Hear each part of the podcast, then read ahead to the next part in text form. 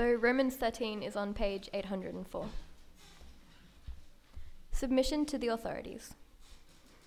Everyone must submit himself to the governing authorities, for there is no authority except that which God has established. The authorities that exist have been established by God. Consequently, he who rebels against the authority is rebelling against what God has instituted, and those who do so will bring judgment on themselves.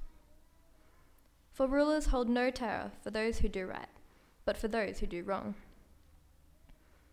Do you want to be free from fear of the one in authority?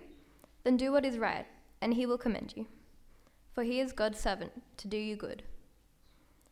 But if you do wrong, be afraid, for he does not bear the sword for nothing.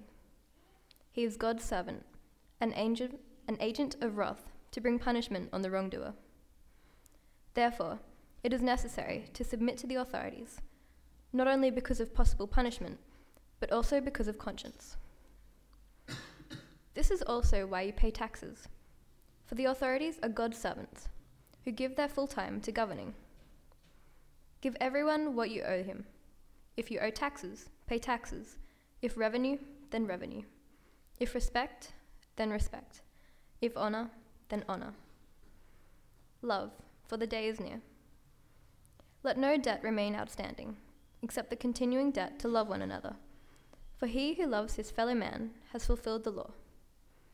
The commandments do not commit adultery, do not murder, do not steal, do not covet, and whatever other commandment there may be, are summed up in this one rule love your neighbor as yourself. Love does no harm to its neighbor. Therefore, love is the fulfillment of the law. And do this, understanding the present time. The hour has come for you to wake up from your slumber, because our salvation is nearer now than when we first believed. The night is nearly over, the day is almost here. So let us put aside the deeds of darkness and put on the armor of light. Let us behave decently, as in the daytime, not in orgies and drunkenness, not in sexual immorality and debauchery, not in dissension and jealousy. Rather, clothe yourselves with the Lord of Jesus Christ, and do not think about how to gratify the desires of the sinful nature. Okay, let us um, pray and then we'll get stuck into Romans chapter 13. Let's pray. Lord, thank you for this time we share together now. Thank you, we have an opportunity where we can uh, dwell on your word and try to understand it better.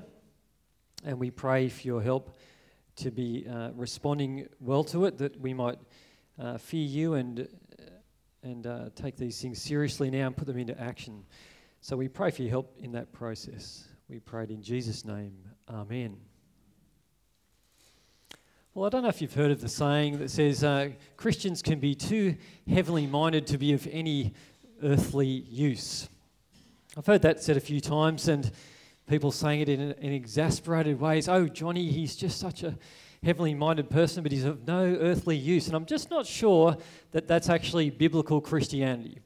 I think the, uh, the kind of message that we're getting today, as Scott said, the, the, whole Bible's practical.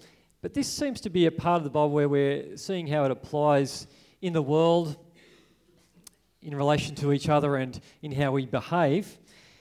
And I think uh, we see that God wants us to be living lives which live out His intentions for us. That we don't just have uh, pious thought bubbles as Christians, where we've got to put our faith into action in the way that we live. And so we're going to look at how we relate uh, to God in relation to the world, in the governments, each other, and in our behaviour. Now, the context for these uh, verses that we're looking at in Romans chapter 13, uh, at a time when Paul wrote, he didn't have a, a democracy, a, a, a, society like we live in. He lived in the time of the Roman Empire when the, the governing empire, emperor, before he wrote, was someone called Claudius. We see that in Acts chapter 18, Claudius is an emperor who expels the Jews from Rome. But later on, uh, Claudius moved out of power, and during Paul's missionary journey, his third one, around AD 57, Paul probably wrote from Corinth. Around that time, when Paul was writing, there was another emperor ruling the Roman Empire called Nero. Apparently, his first half of his reign was a lot better than his second half. Uh, the first half of his reign, he worked with a governor called Seneca, who helped bring out some good reforms. And it seems to be around that time that Paul's writing these things about Christians being subject to authorities. Nero's second half of his reign wasn't so fantastic. Uh, church history reports that Peter and Paul were both um, put to death by Nero, and that there was a Neronian persecution against multitudes of Christians uh, as he blamed them for the fire in Rome, which just sounds disastrous. But at this point in the story, uh, the first thing we're learning from Romans 13 is that Christians and all people have a responsibility towards the governing authorities, or as I've put it in the sermon outline, the state. And the reason that Christians are to submit to governing authorities is because God has established them. He's established the governing authorities. Now, this is, this is not a new theology that's uh, coming up in the Bible. It, it's actually building on things that have been taught in the Old Testament. Uh, we read in Proverbs that by me, this is God, kings reign and rulers issue decrees that are just. By me, princes govern and nobles, all who rule on earth. In Daniel, we read, The Most High is sovereign over the kingdoms on earth and he gives them to anyone he wishes. So, this is the sense that even back in the Old Testament, uh, this is nothing new. God's sovereign over all, he puts the rulers in place. Jesus picks up on the same sort of thing when he's um, dealing with Pilate. In John chapter 19, he says, You would have no power over me if it were not given to you from above. And so, even Pilate, although he's got some power, uh, Jesus understands that that's because God's sovereign and puts rulers in place. And so the authorities that exist do so because they exist under the sovereign hand of God, good rulers and not so good rulers. And so from the outset, Paul lays it on the conscience of Christians to acknowledge that God puts rulers in place and they're under his hand. Now, before we get into more interesting discussions about when it might be an exception to the rule to, to actually uh, take a stand against governments, we've got to feel the tone of this passage. And we see that it's balanced towards very positive approach to governments. The idea is summarized in verse 4, if you're having a look there. For the one in authority is God's servant for your good. And so Paul's teaching us not to be rebellious towards them. In verse 1, Paul reminds us that all people should submit or be subject to the governing authorities because God's established them. That's the first point. Secondly, there's another reason given that rebelling against them is rebelling against what God's put in place. And so that wouldn't be right. Furthermore, there's consequences in verse 2. Those who rebel bring judgment upon themselves. And that's expanded in verse 4. So we have a look. It says, For he is God's servant to do you good. But if you do wrong, be afraid. This is the phobos word, this is the phobia word. Uh, for he does not bear the sword for nothing. These governing authorities are described as God's servant or ministers, an agent of wrath or an avenger for wrath on the one practicing evil an agent of wrath to bring punishment on the wrongdoer. And that's one of the broad functions of the governing authorities is to hand out punishments to reduce people taking the law into their own hands. It's to reduce things like anarchy, which is lawlessness. If you want to take a think about what a society that does not have any ruling authorities in place. Uh, think of when I was growing up, there was a, a place called um, well, there still is, it's Beirut in Lebanon, when there was a war there, the reporters described it as anarchy. I didn't know what that meant when I was a kid, so I asked mum, and it was it's lawlessness. That was my introduction, and it didn't look great. Today, people quote places like Somalia, where you know that's an example of lawlessness. The authority does the work that God wants it to do, and that is to bring punishment on the wrongdoer. And Paul concludes in verse 5 Therefore, it is necessary to submit to the authorities, not only because of possible punishment, but also as a matter of conscience. Now, this is where it gets a little bit tricky because uh, this passage doesn't say everything we'd like to say about how we react to governing authorities, particularly if they start to drop the ball.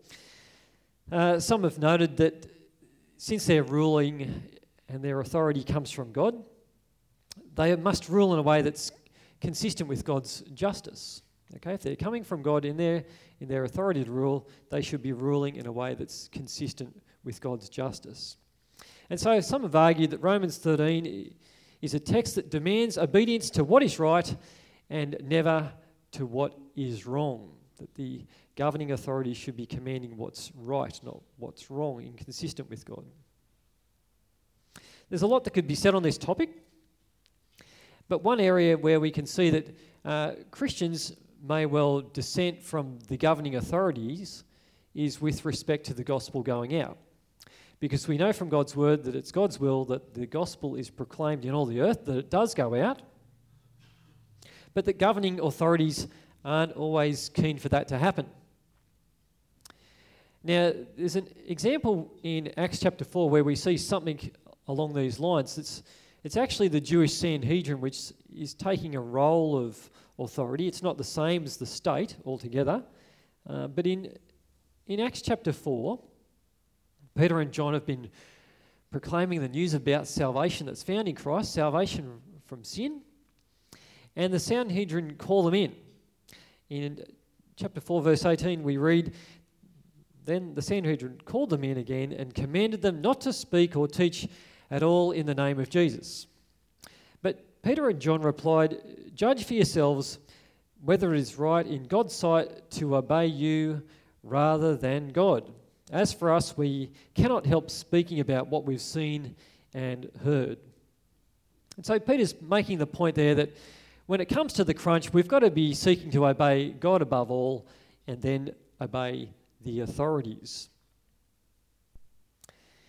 Now, this doesn't say everything about all the times when Christians should think about dissenting, but the tone and the, and the, the sense of this passage is, is clear enough. Governing authorities are there for our good. Verse 4. We're not called to be revolutionaries, but to be those who submit to them. And we're not called to take the law into our own hands and take revenge. We've got to trust God with the authorities that He's put in place for that to happen. Now, in our society, at times, um, in our tall poppy syndrome society, uh, it doesn't just limit itself to uh, picking on people who are trying to get ahead, but we've got a skeptical attitude to authority sometimes in Australia. That's, that's something that I've noticed. Uh, even when I was a teacher and I talked to the young people about the police, the kids had really bad attitudes towards the police, as if, as if the police were the enemy.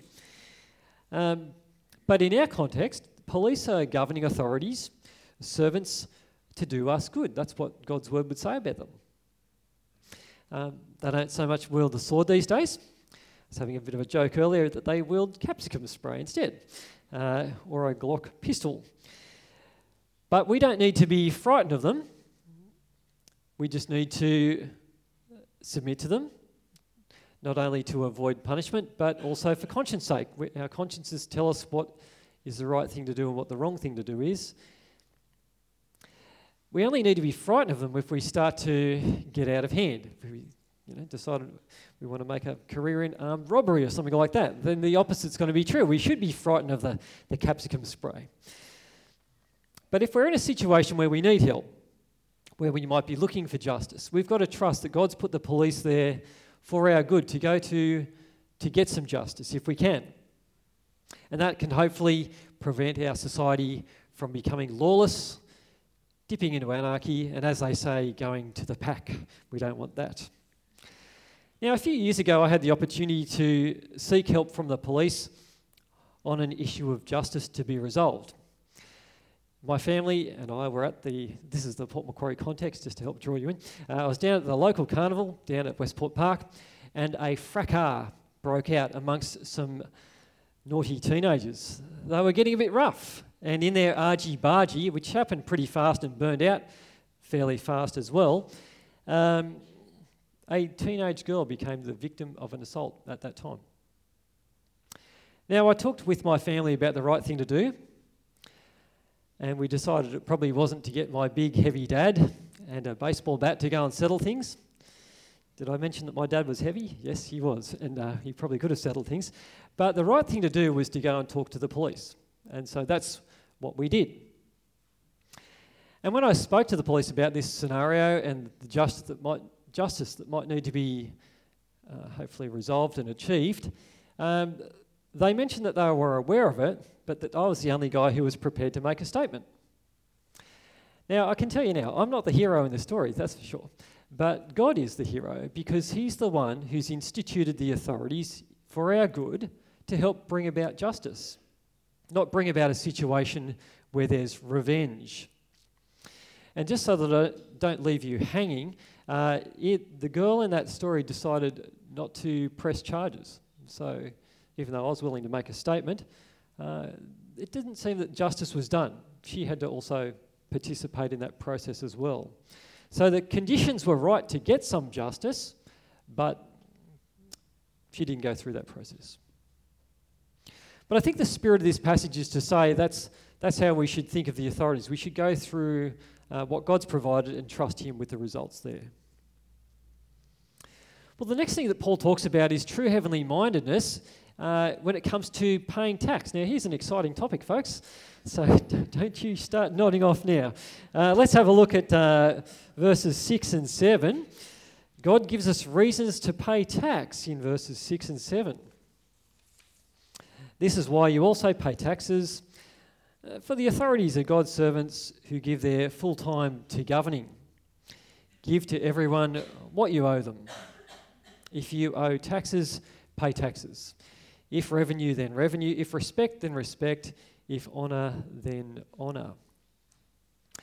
Now, just before I get back onto my sermon sheet here, with this revenue, um, respect, then respect, honour, then honour, in Paul's society there was a patron client arrangement where sometimes uh, people had to give, for example, if somebody died, they had to give some of their will, uh, their land over to a, a patron or something like that. And if, if they didn't actually give some money to the emperor, uh, then the emperor at times brought in these rules for the ungrateful, where they they would take the whole land anyway. So that's what the um, respect and honour is about. It's not quite a, a, taxation, but it's still something that's owed.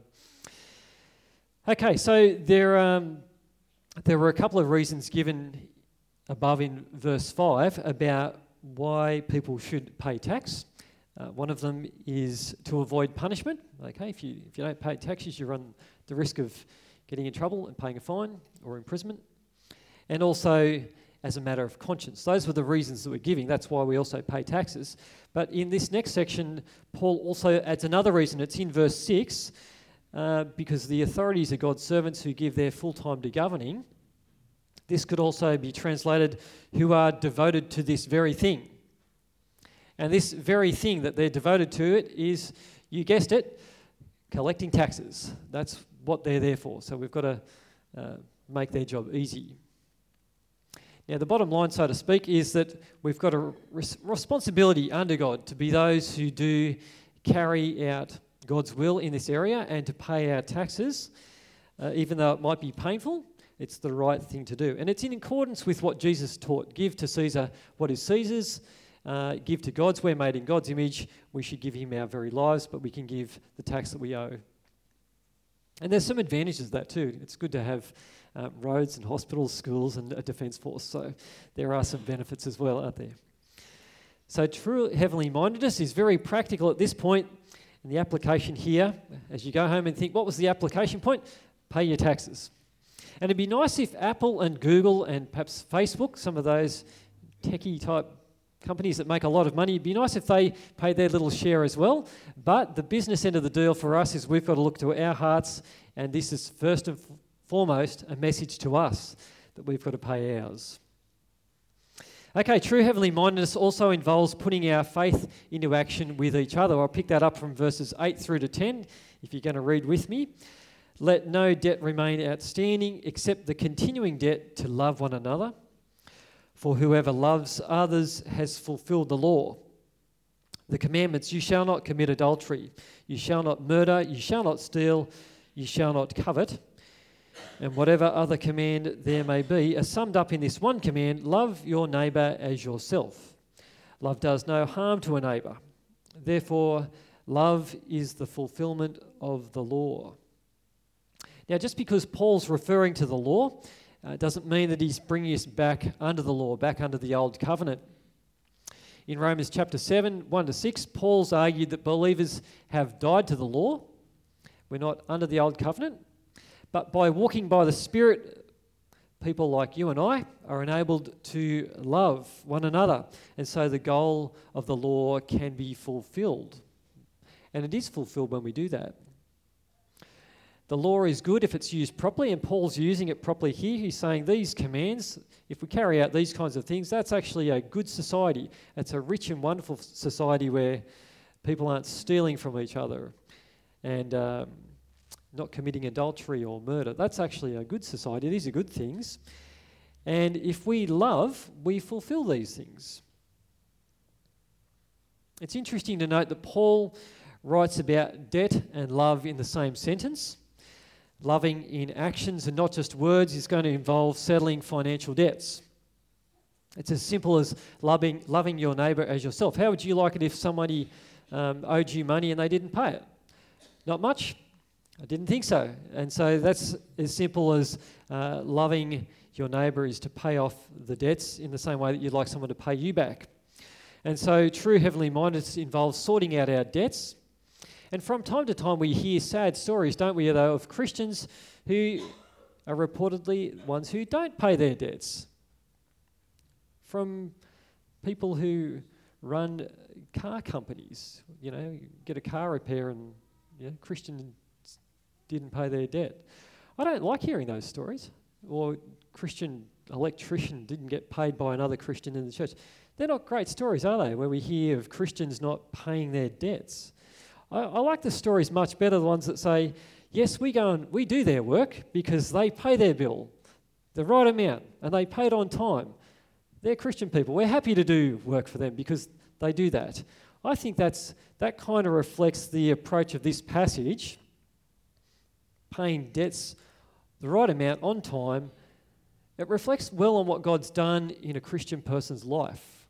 Hopefully, we stand out a lot better from the world on that front. And that's the spirit of these verses. Let no debt remain outstanding except the continuing debt to love one another, for whoever loves others has fulfilled the law.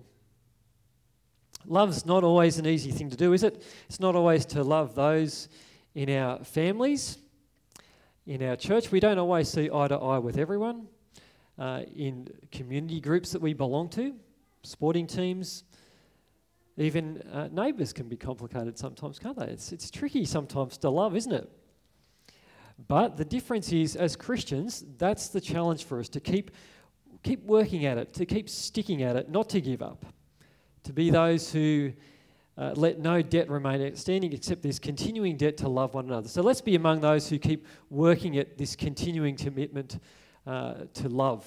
That's what God calls us to do. Well, finally, true heavenly mindedness means that we'll be walking in the light. Now, as I, as I go to PY camps, the kids always sing, Got to get walking, walking in the light.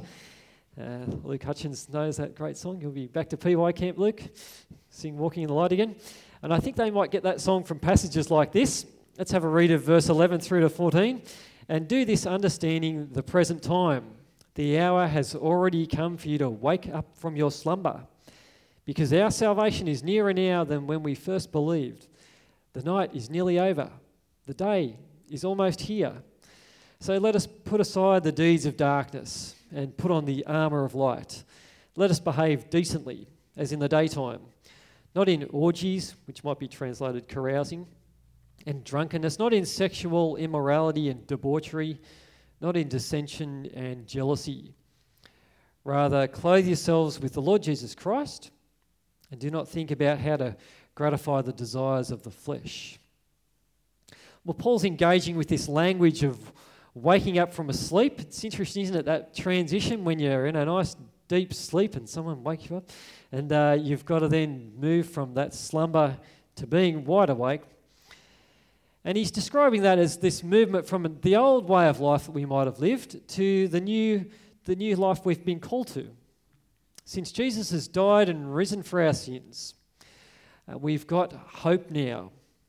We've got this hope of a resurrection age. And we, each day we live is a step in that direction. It's a step in that new life. So we live with hope, not like people who think that life's one darn thing after another, there's no meaning and purpose in it. No, we're not like that. We've actually got plenty to live for. And we live now in the light of that completed salvation at the end. Paul notes in verse 11 their salvation was nearer now than when they first believed. And we're a lot further down that track now, aren't we, friends? So we are a bit closer than they were. The age is described this age, rather, is described as the time when the night is almost over, but the new age of salvation, complete salvation, is the day that's almost here. And so now's the time to live out our calling as the people of God. That's where Paul starts to work with this imagery of uh, the night and day, and he starts to give a list of nocturnal activities. You see, that's in uh, verse 13. These orgies, which is um, Plenty could be said on that, which we won't get into. Suffice to say, it seems to be bound up with religious practices of, of um, pagan gods that were worshipped in those, in those times. Uh, drunkenness is pretty clear that we should avoid that. And this sexual immorality, the Greek word is coitus, and it's linked with debauchery, which has got to do with wanton uh, excess. It's the prodigal son stuff. He, he, he's living a life of wastefulness. And when this Sexual immorality is combined with that word for debauchery. It's referring to gross sexual excess. And this is saying uh, that's not how God's people should be living. As Christians, we defend God's word, which is endorsing sex within marriage and not outside of marriage. The idea of even Christians living together but not married does not reflect God's will and we've been confronted with this challenge to get a handle on God's will in Romans chapter 12, where we're told, let's offer our bodies as living sacrifices, holy and pleasing to God, and we'll be able to attest and approve of what His good will is. Well, we're starting to get a handle on what God's will is, and it's, it's about sex within marriage. Paul also refers to Christians avoiding dissensions and jealousy. Some of these words are are new to us, but dissensions are where disagreement leads to relationship breakdown. And jealousy is associated with negative feelings about what somebody else might have or have achieved. And so, in this part of God's Word, we're seeing some uh, clear ways to live. Paul encourages us to clothe ourselves with the Lord Jesus Christ in verse 14, which seems to be akin with putting on the armour of light. And so what we see here is this challenge to live a different way from the world. The world doesn't it doesn't bother the world to live in sin. But we've been called to a different kind of life, a new life where we battle against sin. That's why the word of armor is, is appropriate. There's a battle here, there's a struggle. We don't just let go and let God and live in sin. No, we forsake sin, repent of it, and seek to keep uh, making changes to grow more godly. That's, that's the challenge from God's word. It's interesting how Paul speaks about salvation being closer now, and then he gives a list of ways that Christians should be shaping up to live godly lives. It's like there's an increased sense of urgency when you know what's coming next. It adds a bit more urgency in the present. And we're very familiar with, with that idea, aren't we? When we know what's coming next, we need to sort something out now. If you know that you're going to have somebody over for dinner, you're going to feel the urgency to tidy the house. If you know that you're coming to church this morning, you know there's an urgency to get out of your pajamas. And if you know that you're going on holidays, you know it's time to sort out those lunch boxes so that nobody's left a banana in them to greet you when you get back. Otherwise, like at our place, you have to throw the whole lunchbox out. So if you know what's going to happen next, you take action. And that's what we're encouraged to do this morning. we know what's coming next. Salvation is coming, where we're going to be uh, living with the Lord face to face. We've got to live now in the light of that time. And Paul encourages us to live godly Christian lives which bring honour to God as we look forward to that salvation, that complete salvation that comes. Well, there it is, friends. Authentic Christianity is about true heavenly mindedness involving very uh, practical ways to live, submitting to the governing authorities, paying our taxes and debts to one another, walking in the light, not in the deeds of darkness, and feeling that sense of urgency to keep that on the boil as we move closer to the salvation that we receive. Let's um, close in a word of prayer and ask God to help us to keep uh, walking with Him in that process. Let's pray. Our Lord God, we um, want to confess that we don't always uh, feel the sense of urgency about living godly lives. But Lord, we do um, pray that you forgive us for the times when we might be a bit tardy in uh, seeking to, to grow in godliness. Lord, we pray that you'd help us uh, to think the right way about the world now that we've become your people. Help us to submit to the authorities that you've put in place. Help us to be those who do pay our taxes for your glory and honour and to, to solve those debts we might have with one another in, a, in the right way. Lord, we pray that you'd help us to avoid sin, not to just simply live in it, but to face it, name it, and forsake it, re- repent of it, and turn from it. And instead, Lord, help us to battle against it. Lord, we pray that you'd help us to be conscious of um, the salvation that we're going to receive soon, and we pray that you'd help us to keep loving and serving you and walking with you as our Lord. We thank you for giving us this um, passage this morning and this encouragement, and we pray for these things in Jesus' name. Amen.